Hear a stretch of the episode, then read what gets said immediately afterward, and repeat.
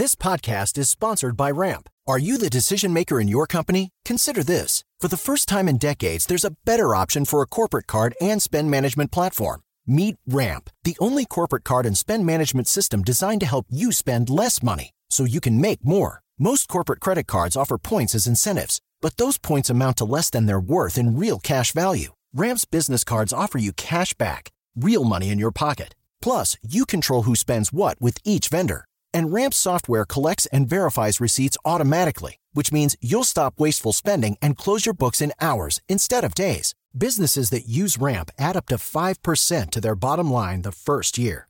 If you're a decision maker, adding Ramp could be one of the best decisions you've ever made. And now get $250 when you join Ramp for free. Just go to ramp.com slash easy. Ramp.com slash easy. R-A-M-P.com slash easy. Cards issued by Sutton Bank and Celtic Bank members of DIC terms and conditions apply.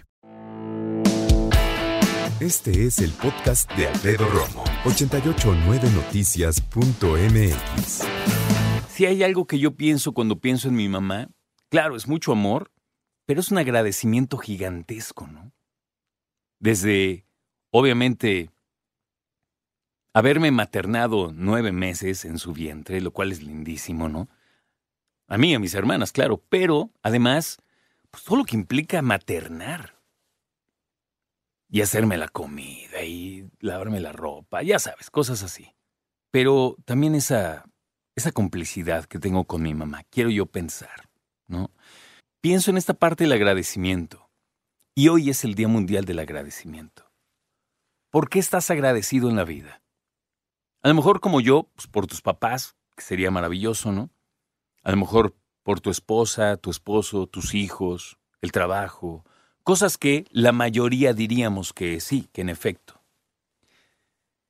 El agradecimiento me parece que es una, no es, no solamente un valor a estas alturas, es una virtud cuando nadie es agradecido, cuando tenemos una sociedad que cada vez olvida más cosas, me parece, me parece.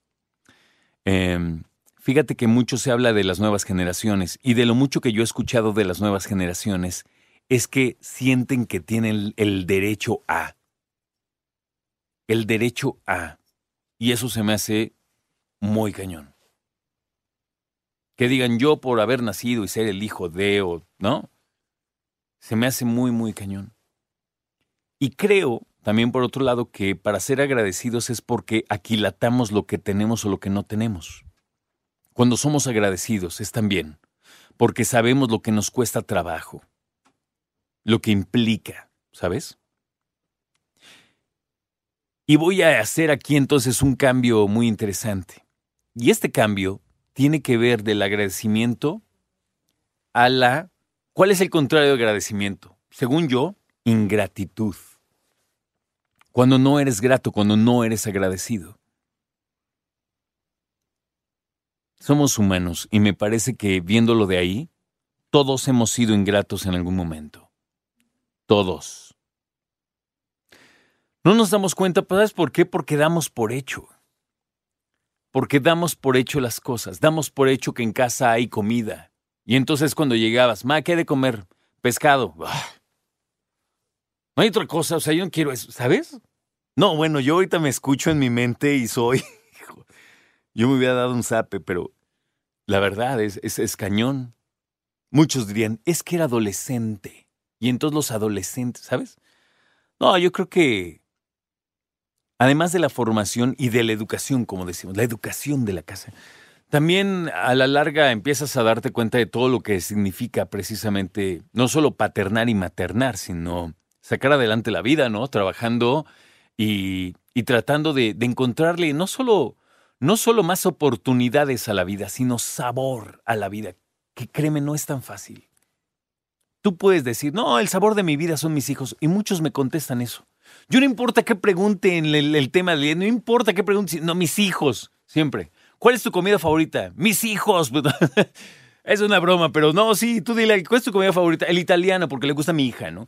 Siempre es esa relación y es que es el amor más grande, yo lo entiendo. Pero precisamente por eso tenemos que reflexionar esta parte del agradecimiento.